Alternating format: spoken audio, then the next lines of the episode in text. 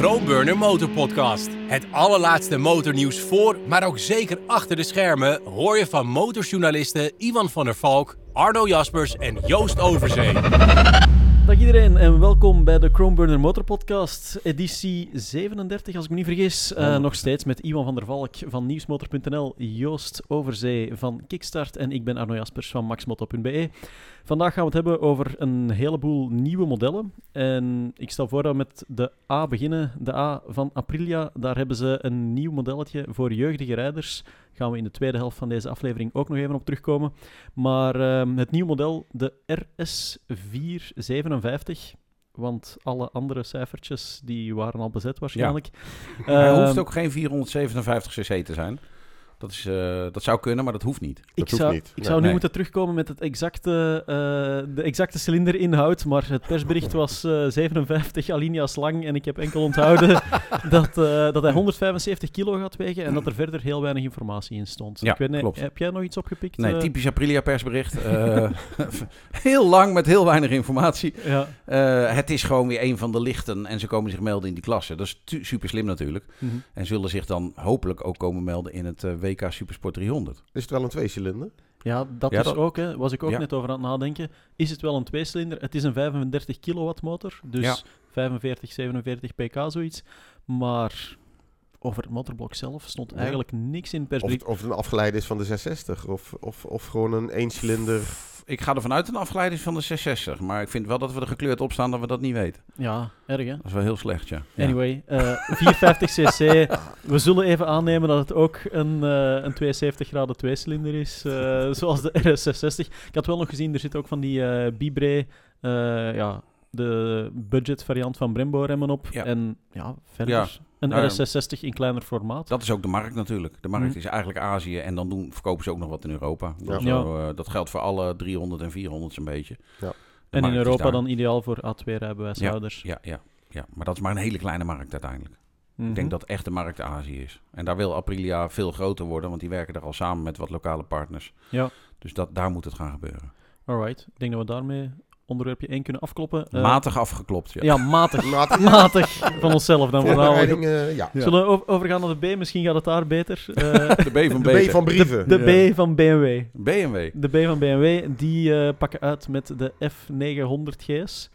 Ehm, ja, de kleine GS. eh, tegenwoordig is de kleine dan een 900. Voor het vrouwtje. ja, Oh, nee. ja, dat mag, Ja, je, niet- mag je niet zeggen. Maar Nee, dat mag ik niet zeggen, maar de praktijk leert dat dat wel klopt. Ja, natuurlijk, als ze met een Ja, het is- R1300 GS komen, dan eh, verwacht je dat de modelletjes eronder ook een upgrade krijgen. Het zag er wel uit dat het dit keer, ja, net in de trend van die F800 GS, dat echt wel een offroad eh, ding moet worden. Hè? Dat ze mee op die trend willen springen. Ja.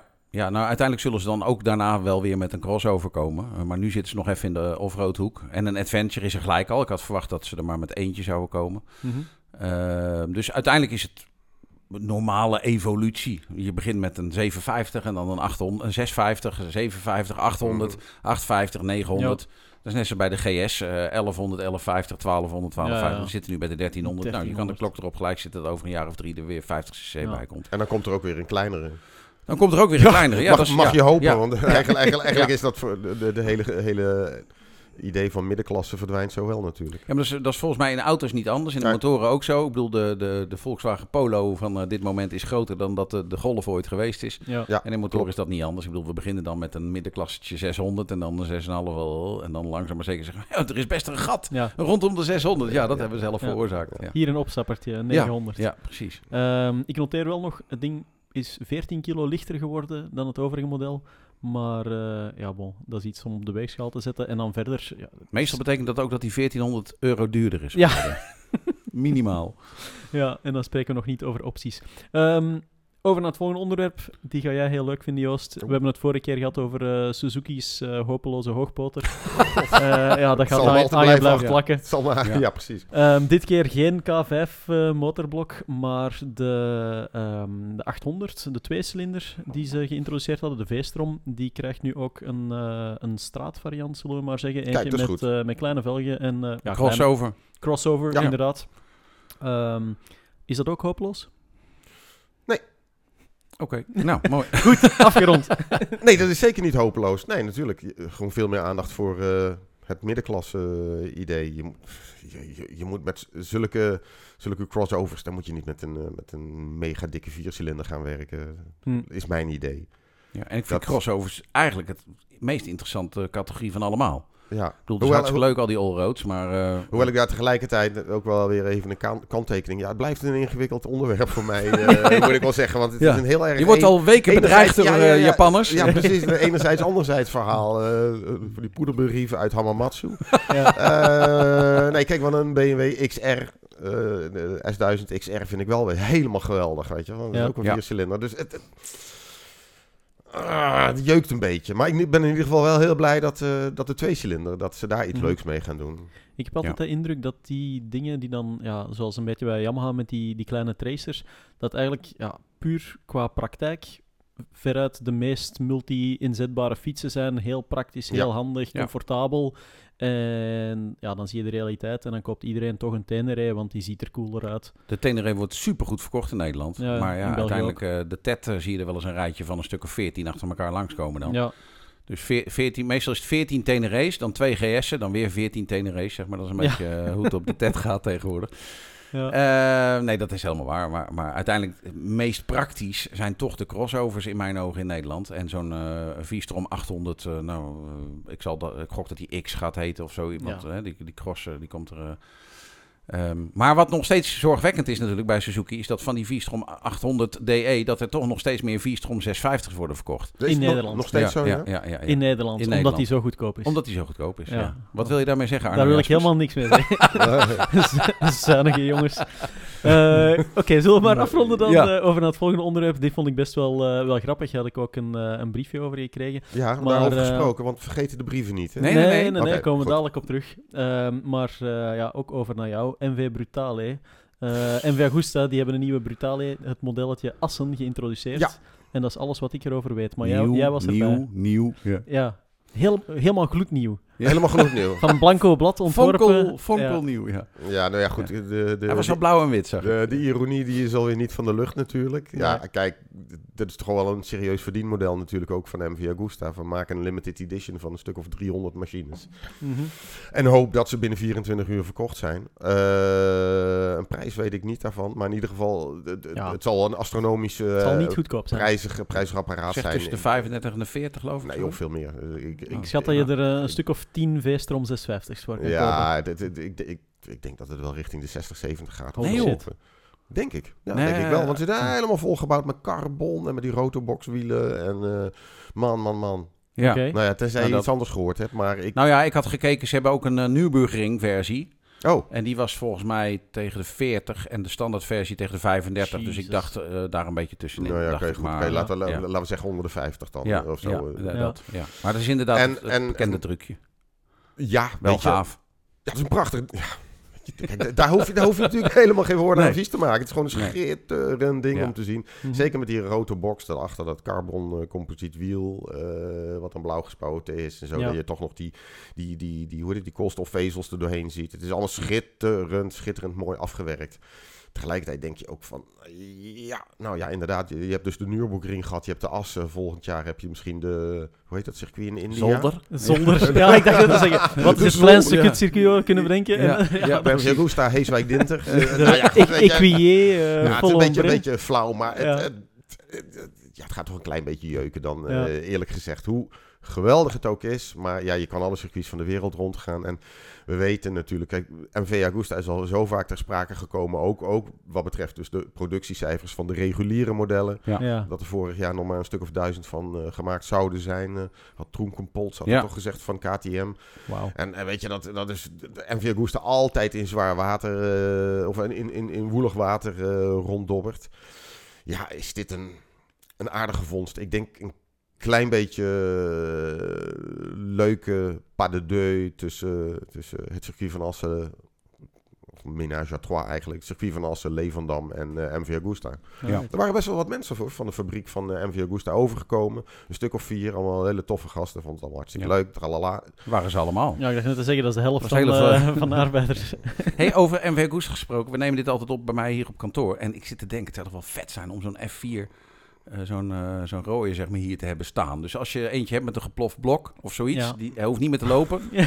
bel me. Dat is zo mooi dat jij begint over die F4, want ik had dus een mailtje binnengekregen van eh, iemand die het niet vond kunnen dat ik van de MV Agusta Super Veloce 800 Agostini eh, schreef dat het eigenlijk helemaal niet zo'n special edition was. Nu, om dat even te kaderen, die Super Veloce, dat is dan eh, ja, de retro racer, zeg maar. Ja, wel gaaf ding. Ehm, waar ze een Agostini-versie van gemaakt hebben. Giacomo Agostini heeft jarenlang met MV gereden.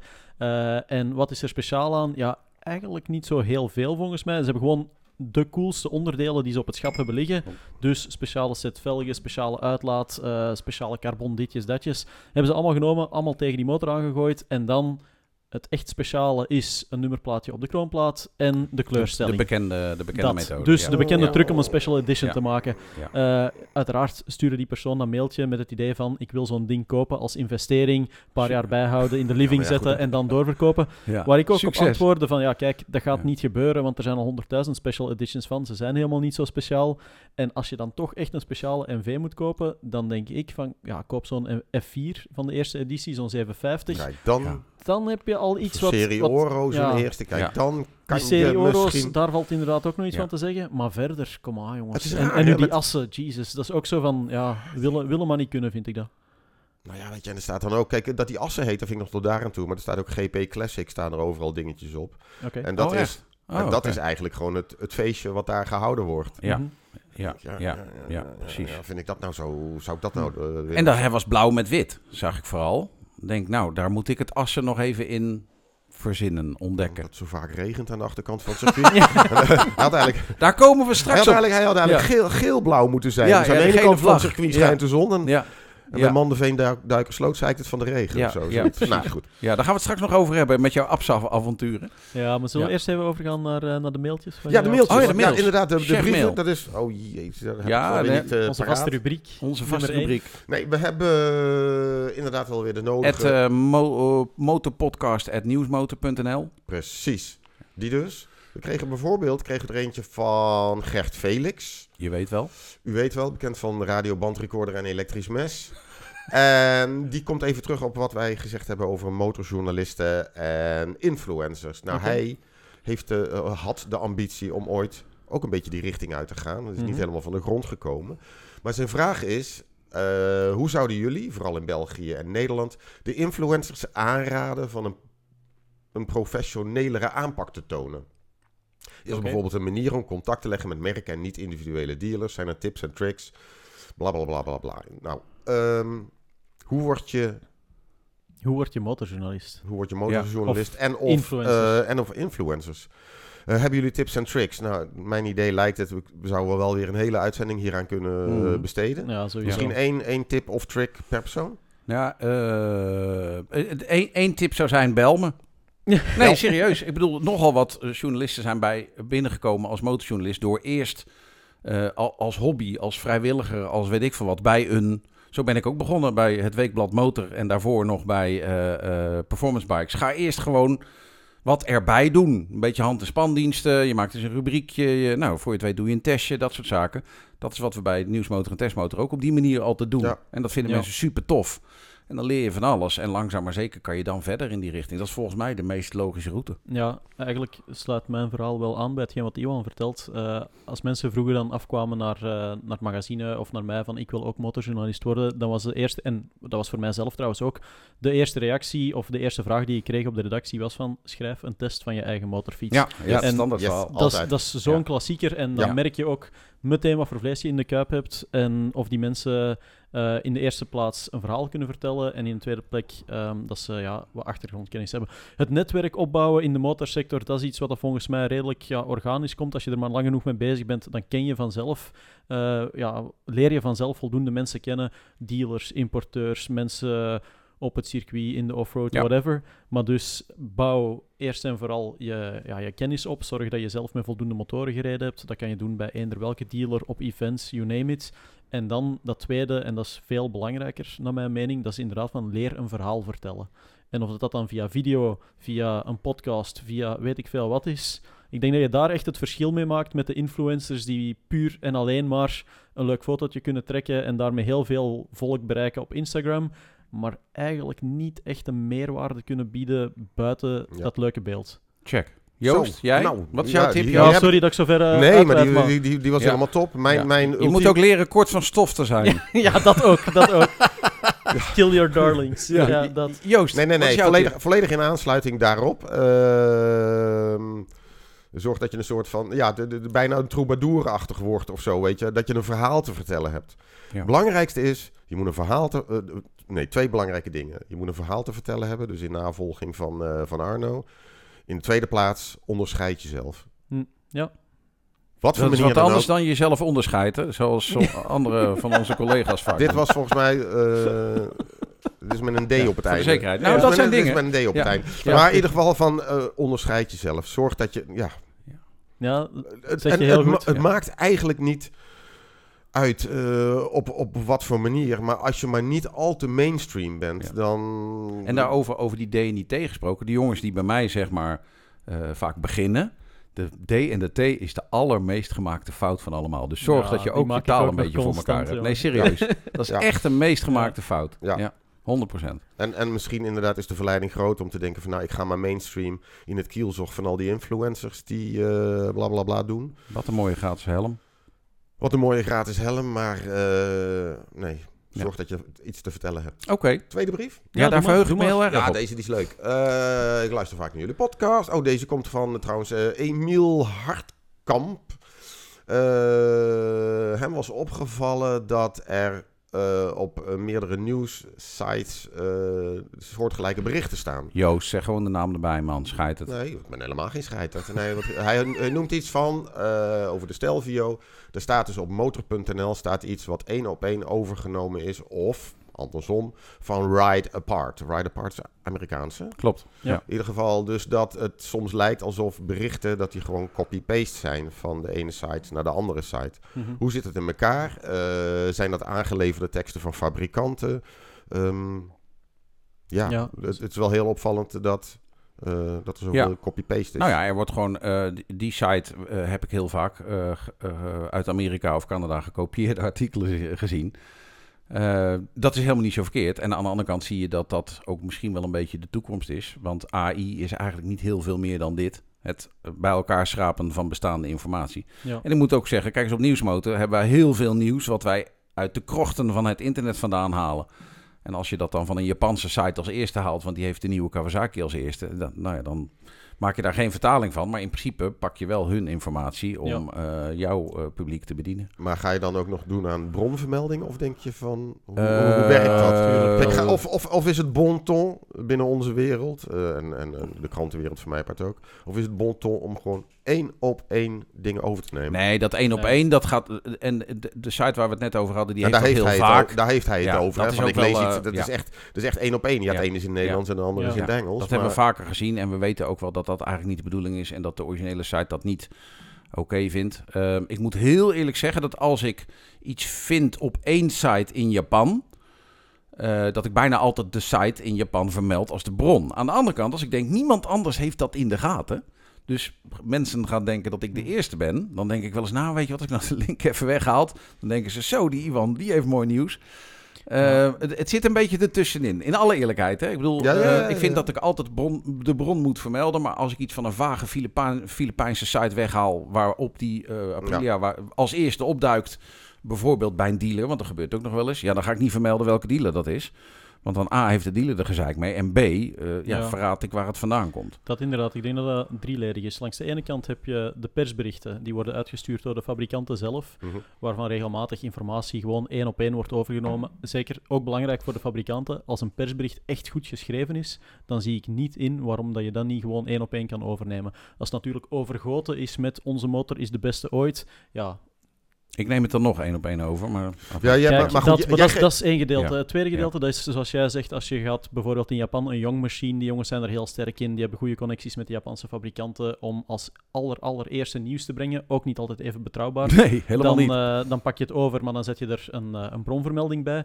En dan is er nog, wat dat ik wel ja, het leukste vind om te doen, dat is als je nu bij een Young Machine zo een persberichtje opvangt van oké, er komt een nieuwe, eh, weet ik veel wat. Je merkt dat daar in Thailand nog een eh, verhaaltje over verschenen is. Je merkt dat de Amerikaanse importeur al iets heeft laten lekken. Dat je al die informatie even gaat samenrapen. En Ja. dan, oké, ja, dan kan je nog altijd een linkje zetten in de tekst zelf. Maar dan doe je niet de uitgebreide bronvermelding onderaan. Wat ik nog ik denk, leuker vind is... daar eh, weinig mis Hoe wij in het verleden vooral veel zaken deden. Eh, niet altijd tot grote vreugde van de fabrikanten. Zij, zij hebben met teasers is het natuurlijk vaak zo. Dat er door fucking teasers, dingen teasers, loskomen. Ja. Dat geeft best wel leuke dingen. Want ik noem maar wat. Op de website van Yamaha, eh, eh, Ducati, weet ik wat. Staat Mhm. die foto als eh, puntje, puntje, slash foto 439.jpg. Nou, dan Ja. maak ik daar wel even 4310, 4311 van. En vaak kom je dan de hele motor tegen. Ja, dan ontploft de hele boel. Dan wordt het pas echt leuk. Ja, ja, inderdaad. En dan ook die, eh, die media-websites.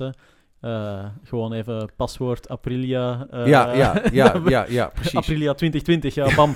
en dan zit je in één keer eh, twee dagen op voorhand al in de volledige database. Dat zijn ook dingen die allemaal in het verleden al gebeurd zijn.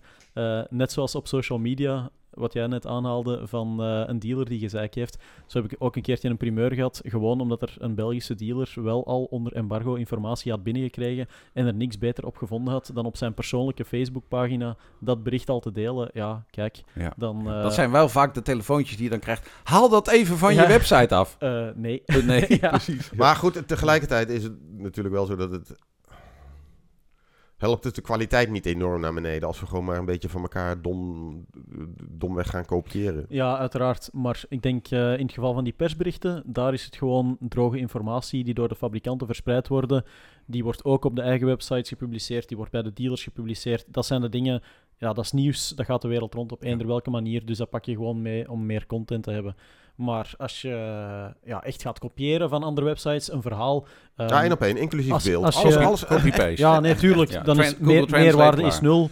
Google die hecht er ook totaal geen, eh, geen waarde aan, want dan wordt het natuurlijk weer een verhaaltje van SEO, et cetera. Ja. Ehm, ja, als jij de zoveelste site bent die het kopieert, dan ga jij echt niet hoger staan in de zoekresultaten of wat dan ook. Dus het wordt een heel technisch verhaal dan, maar naar je lezers toe, ja, kijk, is, of je kan het bezien als een soort van service, maar tegelijkertijd doe je niemand er een plezier mee, volgens mij. Maar waar ik het over wilde hebben, dat is als je echt integraal een verhaal gaat kopiëren van een andere journalist... Daar gaat het over, hè? Ja, Daar i- gaat iets, het- daar iets gaat wat, het dat, over, ja, eh, ja, ja. wat al vaker gebeurd is, wat dat je dan zeker bij jongens als een Matt Oxley, eh, een Mark Gardner, die ja, echt goede journalisten, die dan eh, hun verhaal een dag later in het Italiaans op Motociclismo tegenkomen, of in dit geval ja, op een motor.nl. Ja, sorry, maar dat vind ik echt niet kunnen. Nee. Dat is, eh, ja, dat is gewoon broodroof. Dat vind ik, dat is broodroof. Ja, Ja, ja. volledig eens.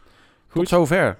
Dat waren de brieven. Dat waren de, de brieven wel zo'n beetje, ja. Oké, als je nog een vraag, opmerking, bedreiging, Ja, leuk. eh, poederbrief kan eh, niet via de mail. Ja, Eh, motorpodcast.nieuwsmotor.nl Goed, ik denk, we hebben nog een aantal minuten voor de pauze. Daarin moeten we toch eh, eventjes over onze sponsor Chromeburner hebben. Want Oh, eh Chromeburner heeft wel een, eh, een prachtig wapenfeitje neergezet dit weekend met een heel, heel bittere nasmaak.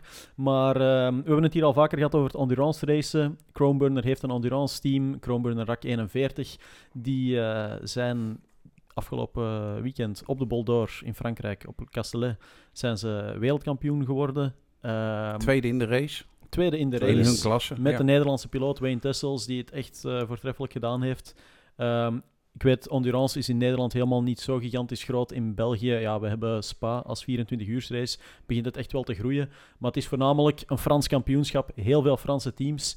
En ja, Iwan, vertel jij het verhaal maar, hè, wat er gebeurt. Ja, het is heel zuur. Ehm, het, te- het team van eh, het Groenburner RAK 41 team wordt dus tweede in de race. In de laatste rondes, eh, laatste uren lukt dat ze nog. En dat is genoeg om de wereldtitel binnen te halen. Al is het begrip wereldtitel moet ik ook een klein sterretje bij Ja. zetten. Want het is een wereldcup. Ehm, maakt niet uit. Oké. Die halen ze binnen. Maar daarna eh, dus komen er technische controles. En dan blijkt helaas met, en dat is vier keer nagemeten dat de tank die ze gebruikt hebben, eh, volgens mij mag er 24 liter in en Ja. daar kwam 0,15 eh, ruimte zit daarin. Ze zijn absoluut niet de eerste die dat overkomt, Mhm. Ehm, maar dan word je gewoon gedisqualificeerd en betekent dus dat je niet die tweede plaats hebt en dat je dus ook geen eh, wereldcup gewonnen hebt en dat Ja. je dus gewoon vijfde in het kampioenschap wordt omdat je zero point hebt gesco- gescoord.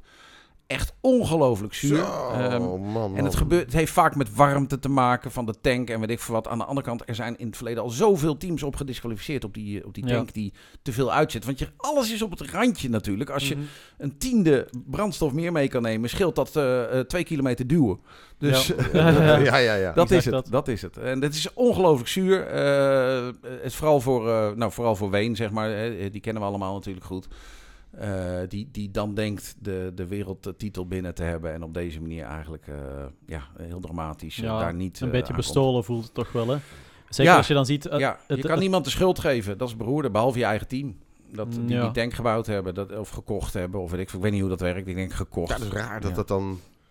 Ik bedoel, het risico, dat is geen doping, weet je wel. Het, Nee, ri- het- nee, het team nee. zullen nooit Ja. het risico Nee, nemen. nee. We nemen die tank met eh 0,2 Ja. eh, liter Wat schijnt te kunnen gebeuren is dat als je een lange race rijdt, dat brandstof wordt warm. Die zet steeds ja, uit zichzelf uit, uit. En die gaat Die- de tank opblazen. Die maakt die tank gewoon wat groter. Eh. En 0,15 op 24 liter is natuurlijk heel, heel weinig. Maar ja, aan de Ja. andere kant, je weet van tevoren. Dat is echt... En het is super moeilijk dan ook om jezelf te dwingen dat niet te doen. Hè? Om, Ja. om, om het voorzichtig te doen. Dus misschien maar 23 in plaats van 24. Jezus, ja. Ja, dat is Ja, want dan doe, je ook, veel. dan doe je ook niet meer mee natuurlijk. Nee, hè. Als nee, jouw klopt. motor, Ja. zeg maar, een, Moet je hal- één een, pitstop halve, extra maken. een Ja. halve ronde minder kan rijden dan de concurrentie, ja. dan doe je al niet meer mee Ja, voor de 100%. titel. En vooral die Honda's. Op een gegeven moment kwamen die Honda's in het eh, Endurance Wereldkampioenschap. Die konden opeens veel langer met, met brandstof omgaan. ja. Daar hebben ze echt wel veel races op gewonnen. Ja. Eh, ja. Eh, ja, ondertussen is dat voordeel weg. eh. Ja. Ondertussen werd de race ook gewonnen door eh, eh, Suzuki. Suzuki. G6R. Ja, Ja, dat is ook echt- zo'n prachtig Is verhaal. niet hè. meer Ja. te koop in Nederland, Ja. maar is, eh, Ja, is nog steeds een kanon van een ding natuurlijk. En eh, Yamaha met de R1 werd wereldkampioen. Ja, Yard. het eindelijk. Ja. Ehm, ja, ik onthoud ook nog dat het eh, de laatste race was voor Sylvain Guintoli in het, eh, bij, Mhm. bij het CERT. in Ja, bijna geval. de laatste, weet- want hij werd ook wel ernstig ziek. En eh, de laatste negen Ja. uur hebben die jongens met z'n tweeën moeten rijden, Ja. omdat Quintoli eh, ja, eruit lag. Mhm. Maar inderdaad, maar wat een vent is dat. Wat een kerel. En dan Ja. die Greg Black, ook zo'n leuke piloot. Ja. Eigenlijk, het CERT, die hebben toch echt wel een cool team bij elkaar. Dat vind ik echt... eh, Wie is die van. Greg Black? Greg Ik Black, heb, ik, Fra- hoor- ik heb hem een aantal keren voorbij horen komen, want ik heb hem wel een beetje zitten Ja. scannen. Franse piloot uit het endurance heeft volgens mij nooit echt veel andere grote kampioenschappen gereden. Buiten ja, Frans Superbike kampioenschap en dan in dat endurance. Gewoon heel groot geworden. niks. Zoals heel veel van die jongens Hij daar. zit hè. er al heel lang in. En hij komt origineel uit Engeland, maar woont al jaren in Frankrijk. Is volgens mij meer Fransman dan Engelsman. Ja. Maar dat team is natuurlijk al, eh, ik denk dat dit eh, de tigst, nou ik weet het aantal eh, dus niet, maar de tigst, ze hebben volgens mij 14 wereldtitels er binnen Ja, gehaald ja. met die Suzuki. En het blijft dan bijzonder om die GSX 1000 gewoon mee te zien blaffen. Ja, dat tof. je denkt, verdomme. Suzuki trekt zich Ja. terug uit de MotoGP. Suzuki trekt zich overal Ja, terug. ja, En ja dit is ook geen toch- fabrieksteam meer. Nee, dat nee, is wel, eh, het is, heet nu Yoshimura set. En, eh, maar ja. Ze hebben nog een lichte vorm van ondersteuning, maar Dat daar houdt het ook bij op. En Ja. het was daarom, dat zei ik eh, voorafgaand aan deze aflevering ook even tegen Iwan, van ik ben toch eens stiekem gaan googlen van ja, wat moet zo'n GSX-R 1000 nu nog kosten als je hem gewoon straatversie koopt? Ja, kan je niet meer kopen. Nee. Kan, je- kan je gewoon, niet, niet meer Ja, krijgen. ook dat was Nee. weer een van de rare dingen. Suzuki jarenlang geen nieuwe modellen gebracht. Ja, Toen kwamen ze met een nieuwe GSX R1000 met variabele kleptiming. En toen was die alleen niet Euro 5 goedgekeurd. Dus was het heel snel weer klaar met dat ding. Ja, Ja. Totaal onbegrijpelijk. Onbegrijpelijk. ja, Alright, over naar de pauze. Ben je op zoek naar nieuwe motorkleding of accessoires? Dan ben je bij Groenburner Motorgear aan het juiste adres. Met meer dan 28.000 verschillende producten op voorraad hebben we altijd het juiste product voor de beste prijs. Je vindt ons langs de A59 vlakbij Den Bosch. Tijdens het motorseizoen zijn we maar liefst 7 dagen per week geopend. Bestel je liever via onze webshop, dan versturen we jouw bestelling nog dezelfde dag als je op werkdagen voor 10 uur bestelt. Groenburner Motorgear. Fun starts here. En nu terug naar de podcast. we komen terug uit reclame. En dan heb je waarschijnlijk gehoord dat de reclame nieuw is. Net zoals de jingle aan het begin nieuw is. Dat is wel jammer, want die vorige, er zat eh, Tamara in, de vriendin van Reno. Ja. Eh, maar we hebben nu een hele professionele. En eh, aan het einde hebben we ook, blijf even wachten. eh, hebben we weer een super professionele vormgeving van deze show. Dus daar zijn we super gelukkig mee. Alrighty. Ehm, vaste rubrieken moeten Ja. we nog een aantal afwerken. Die mogen we niet vergeten, zoals we vorige Zeker keer niet. gedaan hebben. Oh, echt? ja. We zullen beginnen met de, de motormarketing misser van de maand. De, de quadruple M ondertussen. MMM, MMM, MMM, de ja. motor marketing misser. Ehm, ja, die Ja, had dat is jij, toch eh, eh, van ja. de valk weer. Ja, die is ja, wel, ja, ja, is ja, wel ja. redelijk... eh, ja, jij bent natuurlijk helemaal thuis in dat marketinggedoe. Die is redelijk visueel. Dus is voor de mensen die aan, eh, aan het luisteren een, eh, zijn, enkel een- aan het Een luisteren... plaatje bij kan tonen, zeg maar. Ik zal het Eh, zo goed mogelijk proberen te zelfs dat beschrijven. niet eens. Oh, Ehm, zelfs dat niet. het is Oh. in ieder geval, het is Aprilia geworden deze Ja. maand. Eh, we doen het elke twee weken, maar het is toch van deze maand. Eh, die hebben namelijk een SR-GT scooter uitgebracht. Ja. En de trend is ingezet door Suzuki eigenlijk. Dat ze die MotoGP-machines van ze heel groot Suzuki opzetten over de hele breedte. Nou, Ja. daar komt dan je been overheen. En op een gegeven moment kan je dan op een stuk van het chassis kan je dan niet plakken of weet ik veel wat. Nou, dat heeft Suzuki lang volgehouden. Dat doen ze nog steeds. Daar herken je heel duidelijk dat is een Suzuki. Nou, Aprilia is dat ook gaan doen. Heel groot Aprilia erop. Alleen nu op die SRGT hebben ze dat ook gedaan. Alleen dat ding zit zo vol met kapjes, dingetjes, rammeltjes, weet ik Ja. wat. Dat het lijkt alsof er een Chinese maaltijd op staat of zo. Het is, het is echt onleesbaar geworden. Ja. Er staan wat witte stipjes hier en daar. En als je heel goed kijkt, denk je, ja, er zal wel Aprilia Dat zou gestaan nog wel eens... Ja. Ja. Maar dat is raar, want ze, ze, zijn op een gegeven moment wel overgegaan door alleen de A erop te Ja, zetten, toch? ja, klopt. Maar dit moest dan zeg maar eh, racy, want dit is dan de GT-versies afgeleid van de MotoGP-machines, bla bla bla bla. Alleen ja, ze hadden even gerekend buiten de bedrukbaarheid van eh, alle onderdelen. Het ziet er eh, heel, Ja. heel erg grappig uit. In het ja. Cyrillisch schrift staat er waarschijnlijk zoiets als ja, gigantische lul Ja, of weet ja, ik ja, wat. ja, ja, ja. Nee, het is gewoon... Alleen al het idee dat je een MotoGP-versie gaat uitbrengen van een scooter. Oké, dat is iets dat hebben we in het verleden Ja. wel gezien bij die 50 cc'tjes, als paddock Tuurlijk, de scooters en zo. Ja, maar ze Ja, moeten wel. Ze moeten wel, want iedereen vraagt zich af waarom race Aprilia? Ik bedoel, motoren verkopen ze niet. Ja. Gewoon niet. Er koopt niet. Het is heel onaardig, Mm. maar die dingen worden wereldwijd weinig, ja. niet verkocht. Ja. Dus waarom race je dan? Ja, om je scooters te pluggen. Nou, om je scooters te pluggen ga je dit doen. Dus ik, Ja, ja. die snap ik wel. Marketing trick. Maar Marketing trick, maar ja, de niet uit- helemaal. praktische uitvoering is eh, vooral grappig. Eh, Google hem even, de SRGT van Aprilia. Ja. de Alright. 200 is het volgens mij. dan eh, over naar eh, rubriek nummer 2. Reno, Reno, rare nieuws. Raar nieuws. Raar nieuws. Raar nieuws. Het rare nieuws. Ehm, ja, daarin zien we dat Yamaha ook weer uitkomt met een modelletje, maar ook niet helemaal. Ja, Ehm, ja, het is ja. Een, eh, ja, sorry, het komt weer bij mij vandaan. Maar ehm, ik krijg al die shit natuurlijk binnen. ja. Ik krijg een klinkend persbericht binnen van Yamaha met eh, de nieuwe WR450F. Dat is een enduro motor. Eh, de WR450F eh, onderscheidt zich van de IZ450F, dat is de crossmotor, natuurlijk door eh, iets rustiger Ja, voor, voor de, mensen, voor de maar- mensen die niet in het offroaden thuis zijn, dus een crossmotor is pure cross-competitie. En Ja. een enduro Er is eigenlijk meer en- met, met straatlegaal. een koplamp, met Ja. een achterlichtje, straatlegaal. Dat. ja, met knipperlichten, met een kentekenplaat, met alles erop, waardoor Ja, die eh, iets door rustiger. gehomologeerd wordt en waarmee je er dus eh, de paden op de lanen in kan. Zeg Ja. maar. Dat is een enduro motor. Nou, prachtig persbericht. Ik denk, goh, ontroerend mooi.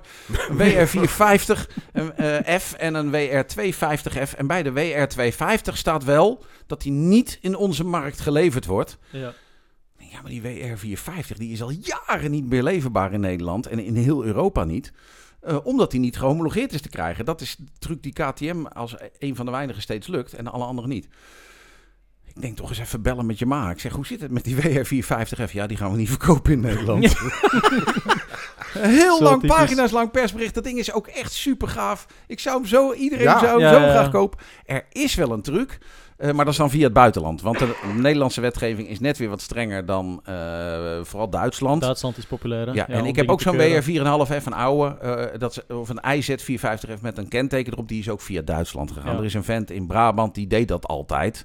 Eh, en, er is een, en dat kost dan denk ik 1500 piek of zo. En dan heb je er alsnog een kenteken op. Maar Ja. de officiële importeur gaat hem dus niet voeren. Ik Ja. zag al dat, dat bericht voorbij komen op... eh, Raar nieuws. Ja. Ja, nou ja, dat nog niet eens. Voordat ik besefte dat het raar nieuws was, dacht ik eh, bij het zien van die WR450... Oké, gaan we nu even een projectje maken. Gaaf, hè? Een supermono Doe mij er een. Ja, ja precies. Mhm. Ja. Gaan we Absoluut. nu dat eens even doen. Maar goed, hij komt niet. Oké. Mm. Ja, hij is dus uit het buitenland te halen. Maar de- Ja, uiteindelijk koop je, maar- dan koop je zonder kentekenplaat. En als je hem zonder kentekenplaat koopt, dan koop je een IZ. Want die is voor de crossbaan. Ja. Ja. En niet een WR. Een Ja. beetje Klinkend Nederlandstalig persbericht. Ja, een Ja. beetje eh, gevalletje dode mus. eh, Ja, zeg maar. nou ja, raar nieuws vond ik het Ja, vooral. raar, het komt binnen als. Ik, nieuws. denk- ik denk eigenlijk dat we aan het rare nieuws, dat we er Raar. toch nog één dingetje mogen aan, eh, aan koppelen. Dat gaat dan weer richting de motorsport, richting de MotoGP, waar we hopelijk, als dit uitgezonden wordt, eh, als jullie dit aan het beluisteren zijn, al iets meer duidelijkheid over hebben. Maar momenteel is nog volledige chaos in India, waar de MotoGP naartoe Ja. trekt. Ja. Ik weet niet wat jullie al hebben zien passeren op Twitter, maar ja, bij mij is het gewoon... Ja, Habby Babby vrachtwagens. Ja, een teams- onveilig circuit. Teams die geen visa's hebben. Ja. Je verwacht een het paar niet. mensen Je verwacht het niet. Ja. Nee. nee. Nou ja, het is, eh, aan de andere kant, eh eh, eh, Pieren of Trunkenbot, een van die twee van KTM, heeft gezegd: één Indiase Grand Prix is voor ons veel belangrijker dan vier Spaanse Grand Prix. Ja. Wow, Dus uiteindelijk, ja, tuurlijk, want daar is de markt Als van eh, marketingoefening 120 kan dat miljoen motoren. En, ehm, maar het is. Uiteindelijk is het gewoon te snel. Er werd ook steeds gedacht, van, het wordt voor 2024. En Formule 1 is er twee jaar geweest. Die hebben door al dat gezeik gezegd... jongens, de Reutel, eh, mooi nieuw circuit, maar we komen niet meer. Ja. Eh, terwijl ook voor hun dat een enorme markt is. Maar ik eh, mag daar werken vanaf eh, vrijdagochtend. Want dat begint wel op onchristelijke tijden dan Niet in mee. India. Niet in India, maar wel in Hilversum. Eh, maar ik ben ook benieuwd of het doorgaat. Want dat circuit, ik heb wat onboard zitten kijken. Daar zitten een paar bochten in. Waar gewoon Ja. haaks rechtsaf en dan een muur. Eh, Ja, ja, naar, eh, naar FIM veiligheidsnormen toe is het gewoon. ja, maar ja, niet die zijn ook best wel eens een beetje buigzaam. Maar ik Ja. geloof niet dat die muur, daar kan je niet meer wegkomen. Nee, die is Dat, minder eh, buigzaam. Dat was toch al lang bekend, dat, toch? dat. Ja, Dat maar de Indiërs hebben... Ja, en het verhaal wat nu gaat, is dat er heel lang... Doorna schijnt er al twintig man te hebben zitten om alles te regelen. Alsnog zijn die visa's een grote clusterfuck geworden. Alsnog, eh, buitenlanders wordt niet aangeraden huurauto's te hebben. Nou, rondom een GP worden er ongeveer duizend huurauto's verhuurd altijd. Dus er rijden nu bussen. Nou, daar worden exorbitante bedragen voor gevraagd. Ik geloof dat ze sommige teams 25.000 euro kwijt waren aan alleen busjes op en neer. Jezus. Ja. Eh, nou ja, als je dan weet wat de, wat de levensstandaard daar is, is dat gewoon Ja. eh, eh, hè, een, een jaarbegroting voor een, voor een flink bedrijf. Levensbegroting. Ja, tien jaar begroting. Ja, en dan zit je ook nog mee dat eh, ehm, er vooral enorm gewaarschuwd wordt voor voeding en vooral water. Eh, ja, dat, dat maakt het wel heel, heel ingewikkeld. En ik heb me laten vertellen dat eh, Nederlandse coureurs ook nog niet allemaal op het vliegtuig zitten, terwijl ze hun vlucht al wel hadden. En ik zie Ja. al coureurs die zich melden op het vliegveld en zeggen, ja, geen visum. Sorry, je vriendje komt er Ja, niet. ik had ook al fotografen gezien die dan zelf met de motor rijden, die voor de zekerheid toch maar hun leren pak eh, en helm hebben meegenomen. Dat als de piloten niet Ja. aankomen, je weet het nooit. Je weet het nooit. Ja. Misschien kan ik als invaller. Ja, ja, Ja. ja. ik vond het wel grappig. Maar eh, ja, hoe, hoe schat je de kans in dat die GP doorgaat? Hoeveel procent geef je het? Nou, ik denk dat het gewoon doorgaat. Maar eh, de vraag is alleen of het een race wordt. Ja. Al lang gaat het gerucht in de paddock dat het misschien wel demonstration laps gaan worden. Oké. Nou, kom. Ja, Dat ze Ja. er geen, eh, geen strijd voor het kampioenschap nee, eh, van nee dus maken. dat het, en wat het dan wel wordt, maar uiteindelijk dat er wel gereden wordt. Maar het verhaal is tot nu toe vooral geweest, wie het eerst beweegt is af. Het is net Mikado. Dus als Ja. Dorna had gezegd, jongens, het wordt een klerenzooi daar, we komen niet. Ja. Dan had eh, India, India gezegd, nou jongens, eh, jammer, pech voor jullie.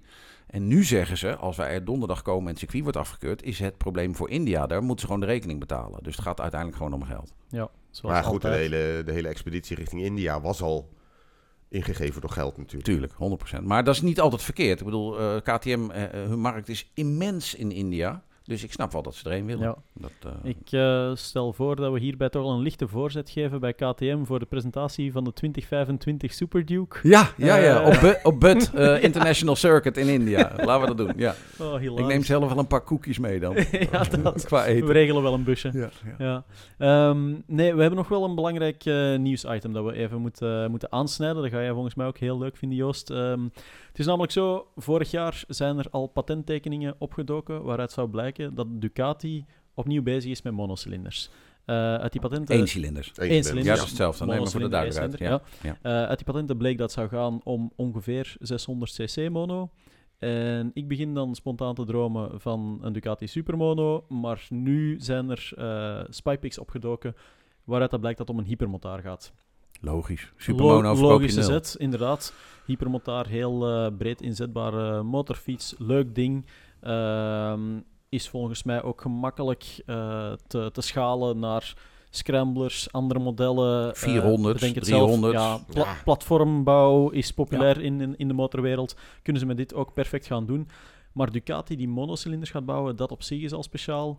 Ehm, en ik kan er eigenlijk maar één conclusie uit trekken. Dat is enerzijds Aziatische markt moeten ze mee hebben. En dan langs de andere kant, ze willen gewoon meer jeugd ook opnieuw gaan betrekken bij het merk. Ja. Want ja, instapmotoren bij Ducati Niet. zijn er niet. Hè? Ja. Nee. Niet echt. Of, Monster. ja, de- Nee, maar je, kon, je, je kan de twee-cilinder nog zo goedkoop maken als je wil. Gewoon de, de, scra- de Scrambler is het op het moment natuurlijk. Een Monster is veel te duur geworden, is veel te hoog in de boom gaan zitten. Dat is lang niet Ja. meer de opstapper die het vroeger was. dat is de heropstapper. Ja, ja, ja, ja, ja, ja, dat, Ja. de, de Ja. gefortuneerde heropstapper is dat eigenlijk. Dat is al een zeer serieus te nemen motorfiets natuurlijk. Eh, de 7, 7, 5, 6, 7, 6, 5. Nee, 937. 9, 3, 7. Hmm. Sprak hij. is lang geleden dat ik met dat ding gereden heb. Dat hij, eh, ja, maar goed. geïntroduceerd werd, hè? Holy shit. Ja, Ik heb Nee, maar helemaal niet meer op de de radar. nieuwe, hè? Ja, ja, ja. Ja, ja, ja. Nee, maar in ieder geval... eh, de- de enige monster. Ja. Ja. maar goed, ook een scrambler is natuurlijk niet goedkoop te krijgen. En, en ik heb me altijd, ik zit me al jaren te verbazen dat KTM gewoon het alleenrecht heeft in die lichte markt. Eh, met eh, de, de, de 200cc toen eh, in, in het Verre Oosten. best. De 390. Ja. Ja, oké, maar ready, het ready-to-race gevoel, dat, dat, dat, dat- daar heeft, heeft KTM heeft daar het alleenrecht op Ja. in, de, in het Verre Oosten. Met die 390's. Ja, maar Ja. ik denk dat Maar de die- jaren geleden ook. Bijvoorbeeld jaren geleden. Dan ging ik eens een keer naar. eh, ging ik eens een keer naar. als ik boodschappen ging doen. Want, Ja. eh, in Sepang. Ja, En, en, maar dan op de, op de weg ernaartoe, weet je wel. Al die Kawasaki? jonge kids. Ja, ook Kawasaki's. daar was ik Mhm. bij toen. Ja, dat Hoe ook. was dat met Kawasaki bedoel ik? Nee, nee, nee, nee, nee. Maar gewoon eh, korter geleden. Een jaar of zes, zeven Ja, ja, geleden. met Kawasaki ben ik daar nog een keer geweest. Een paar jaar ik geleden. ZX10 ZX10, ja. op Sepang. Ja, Kan ik me nog iets Oh, eh vaker Ja. Oh, voorstellen. Nou goed. ja fijn. Maar in ieder geval, al die jonge kids die reden allemaal op 390's. Volgas over die snelwegen. eh, meisje Ja. achterop eh, of niet. Of de 200cc, die heb je daar ook natuurlijk. KTM Mhm. 200. En, en ik, ik heb me constant zitten verbazen. En het is nu opgehouden van wanneer duikt iemand in dat gat ook? Nou ja, je Mhm. ziet alle merken dat nu doen. Ik bedoel, eh, en de meeste... Het is moeilijk om een route te verzinnen. Je ziet bijvoorbeeld Triumph doet dat nu. Ja. Die laat door Bajaj laat die zo'n licht frikandelletje bouwen. Maar het heeft... Nou, een mooi ding. Eh, klopt. Eh, Harley doet dat ook. Laat door een stel door Chinezen laat hij een licht frikandelletje Een stel bouwen. Chinezen. Dus, ja, een stel, een stel Chinezen.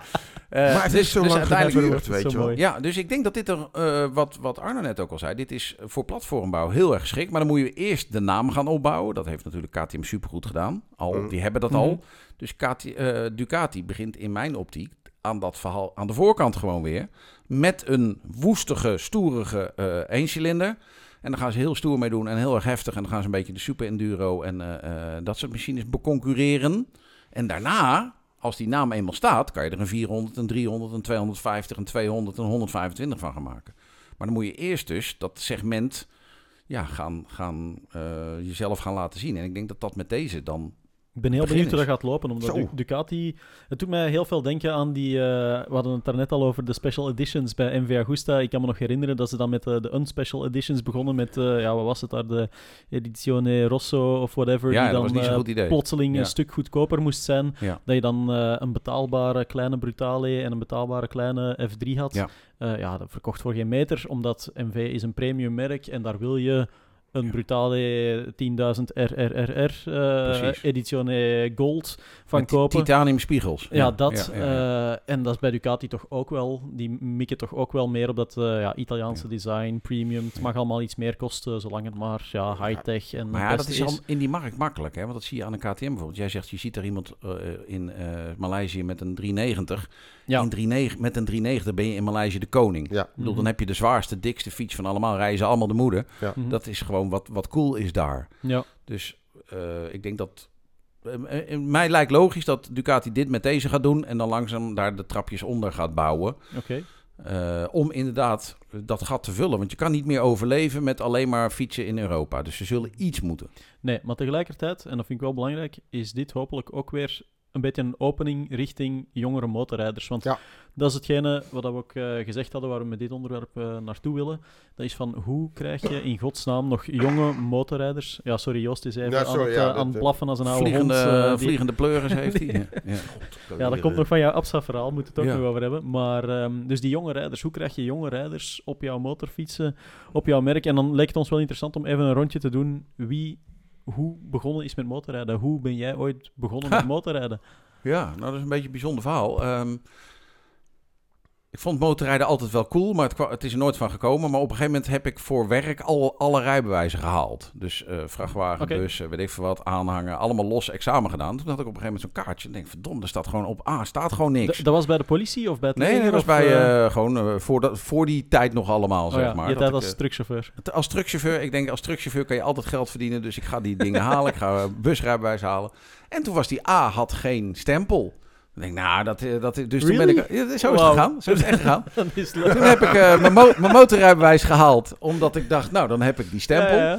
Toen heb ik eerst eh, mijn zus, die had een Suzuki GS 8,5 met zo'n windjammerkuip. Weet Oh, je ja. wel. Windjammer. Ja, ja, ja, ja, heel, ja, heel windjammer. jammer. Ja.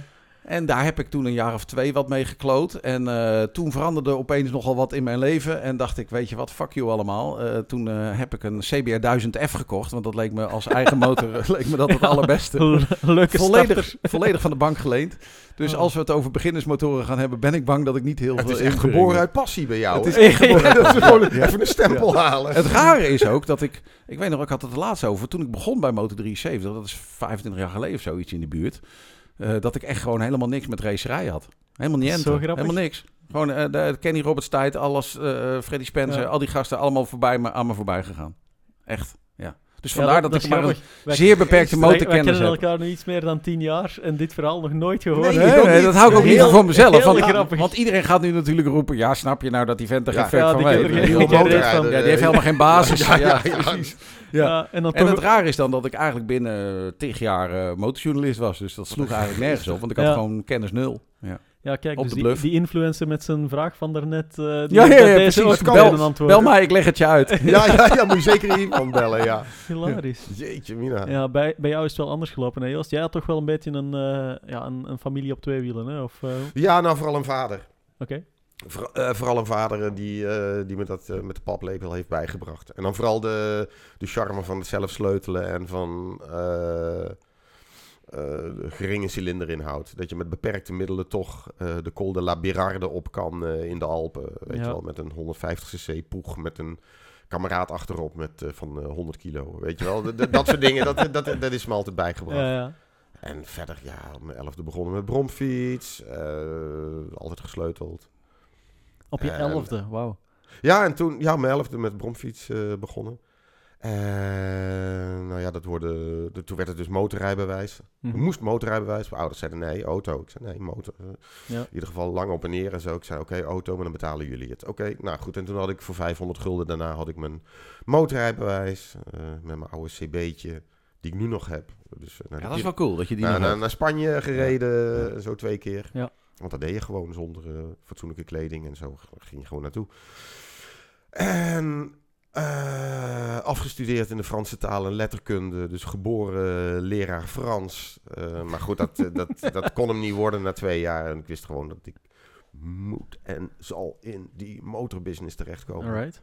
En dat is inderdaad wel ook wel weer een aardige tip voor die, Ja. diezelfde gozer inderdaad die dat vroeg. Bij mij zat, die, zat het vuur zat zo ongelooflijk diep. En die overstap van bromfietsen naar motorfietsen, die is er dan gekomen met die 2,5 Ja. CB. Dat was echt jouw eerste, jouw Ja. eerste motor. Oké, Ja. grappig. Ja, iets minder eh, indrukwekkend dan eh, een CBR Nou, 1000. eh. Nou, Ja. ik wou net zeggen, CBR 1000F en daarna Fireblade. Ja, maar dat is Ja. wel wat. Ja, ja, ja, tuurlijk. Ik las de bladen wel. En. Fireblade eh, Ja. en al. zo. Oh, dat was wel wat. Hilarisch. Ja. Ja, op een dag dacht ik dat dat echt het beste idee is. Ik ging naar de bank. Ik zeg, ik meen dat dat ding 12.000 gulden kost of zo. Ik zeg, doe mij 12.000 gulden lenen. Wauw. Pop, dat ding gehaald. Ja, echt heel verstandig. Ja, en ik heb natuurlijk altijd die, die voorliefde gehouden voor dat kleine materiaal. Ook om een beetje tegenwicht te bieden aan de exotische motoren die wij dan eh, bij tijd en wijle rijden. Gewoon de, Ja, grote kanonnen. Je bent hier gewoon weer op de trail, weet je toch? En we gaan op de TW 125. Voet- ja, voeten op de grond Het, eh, houden. Ja, ja, ja, zeker. Goed verhaal, man. Hey, Ja. jij, eh, Arno? Ja, bij mij is dat eigenlijk begonnen eh, rond de periode dat ik eh, 16 jaar werd. Toen waren de Honda Daxjes... Dat is vier jaar geleden, Ja, toch? dat niet? Oh, ja, ja, was ja. eh, 20 2022 was dat. Nee, sorry. dat moet geweest zijn uh, ja, 2004, 2005, 16, 17 jaar. Uh, toen was er een geweldige hype rond de Honda Dax uh, in België. En in Nederland had je dan ook wel die Honda SS'en, SS50, Ja. die, uh, die erg populair waren. TS50 heb ik nog wel gehad.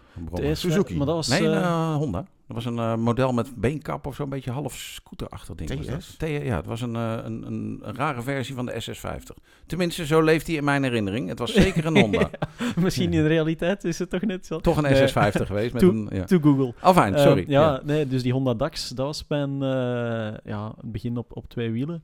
Um, dat was super populair. Er was een hele online community rond en je had heel veel meetings. En dan was het uh, cool in de middelbare school om te zeggen dat hij een Honda DAX project had. En een echte Honda DAX, geen Chinees. En dit en dat. Een hele scene rond ontstaan, waar ik dan...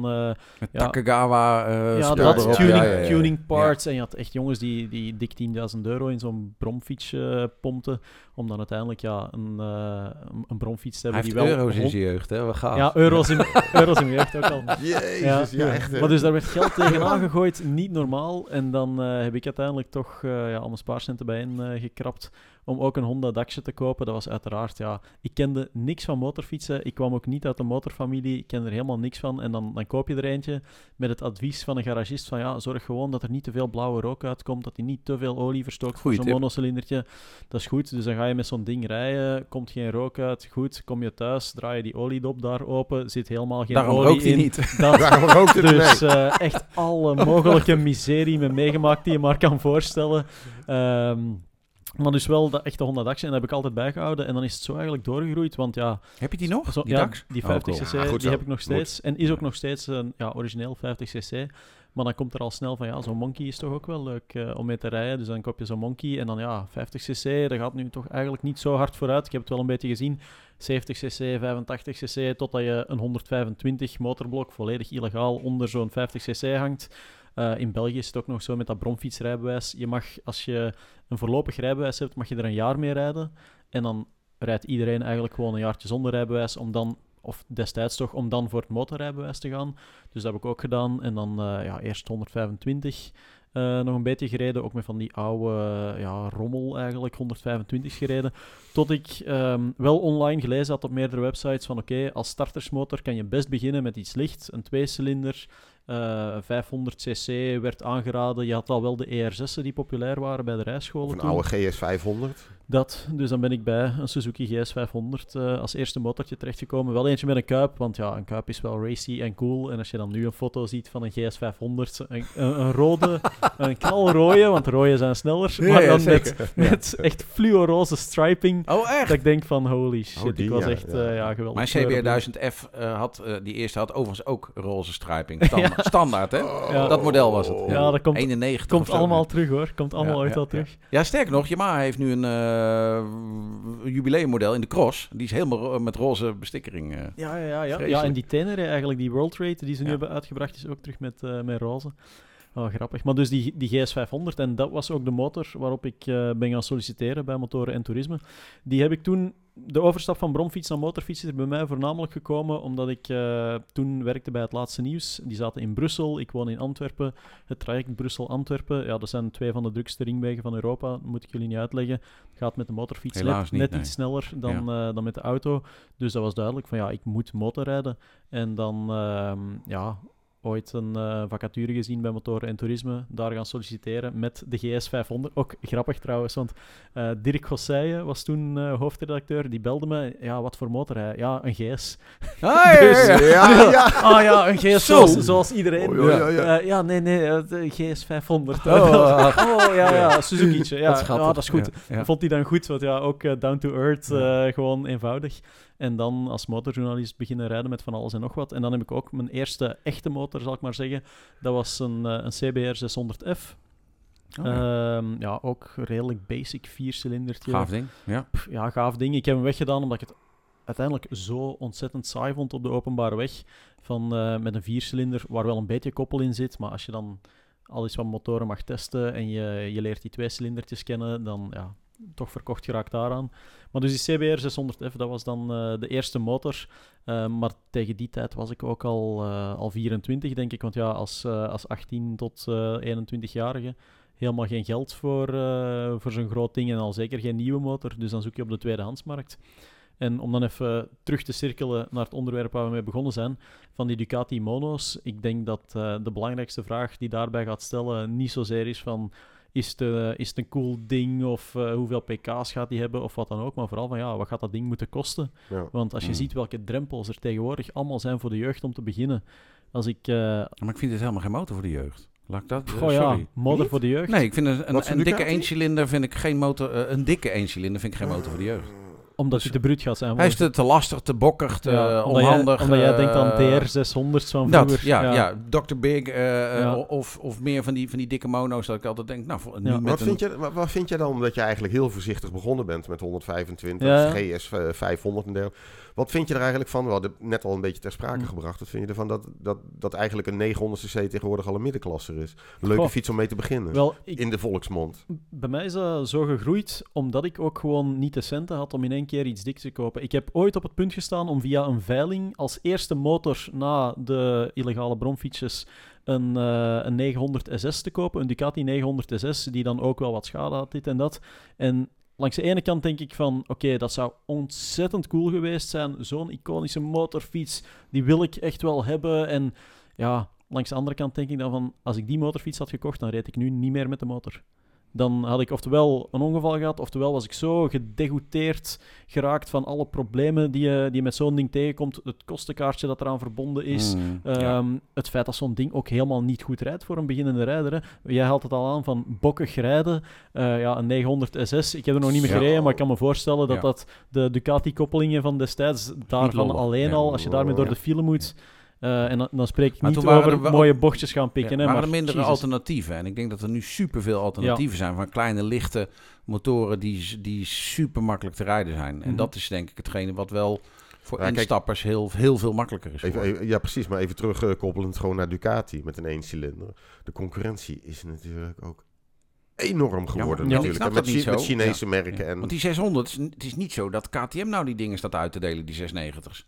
Nee, dat is Nee, waar. helemaal die zijn, niet. Die zijn ook best prijzig. Maar ik, ik merk gewoon altijd dat ik tegen dat financiële verhaal altijd aanloop. Bij de jeugd voornamelijk. Dan, ja, zelf Ja. natuurlijk En ook Ducati nog, zal maar- dat moeten doen, want als je als premiummerk kan je het niet voor een appel en ei gaan wegschijten. Dus je moet gewoon een Dat zou je denken, premium maar ding moeten Het maken. is gewoon al... Oké, dus iedereen moet al een rijbewijs behalen waar je snel tussen de 1000 en de 1500 euro of meer aan kwijt bent. Dan moet je nog eens eh, motorspullen gaan kopen. In België, het is niet verplicht, maar kijk, je wilt toch ook niet, dat, eh, je wilt toch ook niet rondrijden met een helm van 50 euro, bij wijze van spreken. Dus daar ben je ook al een hoop Oh, geld dat aan maakt kwijt. jeugd dan tegenwoordig eens- weinig uit, heb ik het idee. Ik zie mensen met, met, helmmerken rijden, daar denk ik even serieus. Ja, Ja, maar er zit zo'n mooi design op. Ja. Van. AliExpress, geen enkele keuring erop. ja. Ja, ja. moeten we Was ta- trouwens was wel ook- 80 euro. Ja. Dat moeten we trouwens ook nog eens doen. Hè. Zo is een, eh, een fake array van AliExpress Oh, ja, kopen. dat is Daar goed kopen. Ja. ja. Om hier even te behandelen. Ja, Ja, even, ja. even met de hamer. 12 euro ben je de man. Maar dus inderdaad, ja, dat, hoe krijg je jongeren in godsnaam nog op de motorfiets? Ik weet niet of Ducati met die hypermotor, of dat ze daar direct zo hoge ogen mee gaan Je gooien. zou je ook kunnen afvragen, interesseert dat mij ook maar één reet? Ik bedoel, Hm. nee, Wat? serieus. Wat, Eh, ik vind dat motorrijders altijd eh, het gesprek voeren. Hoe krijgen we meer mensen op de motor? Ja, Waarom zou ik waarom dat zou dat willen? moeten? Waarom Ja. zou ik meer Ja. mensen op de motor willen? Ja. Dat is net zoals met dat... eh. Ik vind het super slim wat België heeft met dat 125 rijbewijs. mhm. Stel dat we dat in Nederland Dat gaan doorvoeren. dat is een kwart van de markt het in België. het is niet zozeer slim van België. Het is achterlijk van Nederland dat het niet Precies, maar, maar dan stel dat dat gaat gebeuren, dan krijgen we allemaal mafklappers die eh, niet kunnen motorrijden. Die gaan met 125, zoals een debiel, gaan die zich gedragen. Die klappen er allemaal af, de ci- ongevalcijfers stijgen als een dolle. Daar heb ik dan last van. Want dan Ja. gaan alle automobilisten denken, daar heb je weer zo'n Nou ja, het, is, mafketel. het is eigenlijk gewoon eh, uit... maar, uit en wat brengt het mij? het is, bedoel, het is, het is dat eh, er meer financieel- motorrijders zijn. Volgens mij moet je Het- langs het- twee kanten bekijken. Het is maar- meer voor het financiële dagblad eigenlijk interessant. Dat als er nieuws is, eh, in plaats van eh, nieuwsmotor. Van, eh, dus- voor de handel. ja, goed, wow, we- er zijn meer motorrijders bijgekomen. Ja. Iedereen staat te juichen. Waarom zou ik daarom juichen? Ja. Ja, Inderdaad, voor de branche is het leuk. Ja. motorrijden vind ik, wel- en dat vergeten we wel eens een beetje. Eén, toen ik begon met motorrijden, eh, en voor die tijd als kind, 1920. vond ik motorrijden A gaaf omdat het rebels was. En B omdat er maar heel weinig waren. Ja. Ik hoor nu heel veel motorrijden zaniken over rebelse motorrijders met roofhelmpjes en eh, eh, Z900's die Ja, ja, aan het wheelie zijn op de stad. je beschrijft ze zelf net als mafklappers die je er niet bij wil hebben. Nee, nee, nee. Dat, dat zijn nog jongens die wat kunnen. Die hebben een Z900 en die hebben wel een roofhelm en die kunnen wheelien. Maar als we straks alle halve garen die snel, omdat ze in Den Haag werken, een motor kopen en tussen de files door gaan ropen rammen. Ja. Dat zijn lui die, die, die dan op dat moment niks kunnen. Maar dan nogmaals is de vraag, waarom zou het mij interesseren hoeveel motorrijders er Ja. zijn? Ik denk je enerzijds dus voor de markt, zoals je aanhaalt, dat dat interessant is. En dat dat voor ons sowieso ook interessant is, want wij zijn onderdeel Zakelijk, van die markt, ja. zakelijk. Zel- zelf- he- heel even tussendoor. Ja. Hetzelfde als van de juichende verhalen. Er zijn eh, meer dan 100.000 man op de motorbeurs Utrecht. Ja. So fucking what? Good for you, het was mij- druk. Wat kan mij er nou schelen? Ja. Oké, ja. dus zaak- zakelijke kant. Maar langs de andere kant denk ik ook dat je gewoon... Ja, motorrijders worden nu... pff, Ja, moet ik dat zeggen, paria's van de weg is toch wel een Ja, maar term zijn we die toch al, altijd al geweest? al vaker is voorgekomen. Motorrijden zijn Ja, dat al jaar van de weg geweest. Dat zijn we misschien altijd al wel geweest, maar dat is net iets als er meer bij komen, dat de drukkingsgroep groter wordt, dat dingen zoals, oké, in België en in Nederland hebben we de MAG. De MAG bestaat nu niet meer in België, maar dat je echt nog wel politiek ook inspraak gaat hebben in onderwerpen waar die motorrijders ten goede komen. Ik zeg maar iets, ja, staat van de wegen, oké, daar gaan we Mm. niet meteen iets aan kunnen veranderen als motorrijders, in maar België. er zijn toch... Er zijn toch een hoop onderwerpen die wel aangepakt zouden kunnen Ja. worden als er meer Ja. mensen met Maar de weegt dat op tegen... eh, stel dat er opeens morgen 100.000 motorrijders bijkomen. Mhm. Dan wordt het één grote klerenzooi. Komen er alleen maar meer regels. Want dan worden ze daadwerkelijk een factor waar je... Hè, dat zie je nu al een beetje met eh, geluid bijvoorbeeld. Dat opeens er zoveel meer regels komen omdat er zoveel zijn. Er was niks Ja. aan de hand toen we op een dijkje reden met twee. En nu rijden we met 200. Is er gezeik. Maar om nu een concreet voorbeeld te geven, als je dan gaat kijken, bijvoorbeeld, er wordt een motorkeuring ingevoerd, want Europa wil dat. Ja, als er 100.000 man even Brussel plat legt om te zeggen van de motorkeuring zoals ze er nu is, die komt Ja, er niet, ja, dan komt die er niet. Daar heb je een punt. Daar heb je Dus, een punt. eh, Ja. dus Oké. dat. Dus Oké, maar dat is even mijn wel- inbreng. eh, Ja, nee. Maar eh, het Dat is, verhaal is, hoe krijgen we jonge mensen op de motor? Ja, Nou, oké, laten we besluiten dat dat een goed idee is. Mhm. Eh, dan zit dat vooral in de rijbewijswetgeving, vind ik altijd. Ja, en eh, ik maak me wel eens druk om officiële clubs hier in Nederland die eh, enorme grote monden hebben. Wij zijn aan het lobbyen. Mhm. En het allerbelangrijkste lobbymoment van de hele motorbranche van de afgelopen 100 jaar is de invoering van de derde rijbewijsrichtlijn geweest. Ja. En toen hebben al die lobbyclubs die zeggen wij zijn enorm aan het lobbyen. Wat doen jullie de hele dag? Ja, we zijn aan het lobbyen. Die hebben helemaal niks voor elkaar gekregen. En we Mhm. hebben de strengste regels van heel Europa. Dus moeten wij ervoor klopt. zorgen dat er meer mensen op de motorfiets komen, dat er hopelijk wel ooit eens iets aan, eh, aan gedaan kan worden. Hè? Dat, of dat op zijn minst De bespreekbaar wordt. rijbewijsrichtlijn moet dat- soepeler. Dat er Ja. eh, in Nederland ook een 125cc-regeling Bijvoorbeeld. komt, enzovoort Ja, en zo ja. verder. Ehm, mensen, Veel die daar, plezier ermee. Ja. Ja, het gaat gewoon niet gebeuren in Nederland.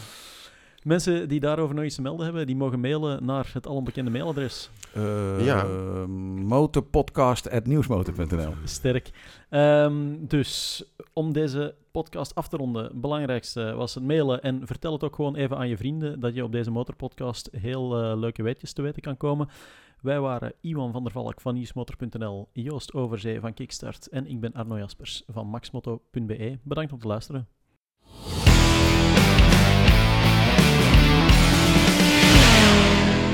Leuk dat je luisterde naar de Groenburner Motorpodcast. We starten alvast de motoren om aan de slag te gaan voor de volgende aflevering. Die hoor je over twee weken. Tot dan!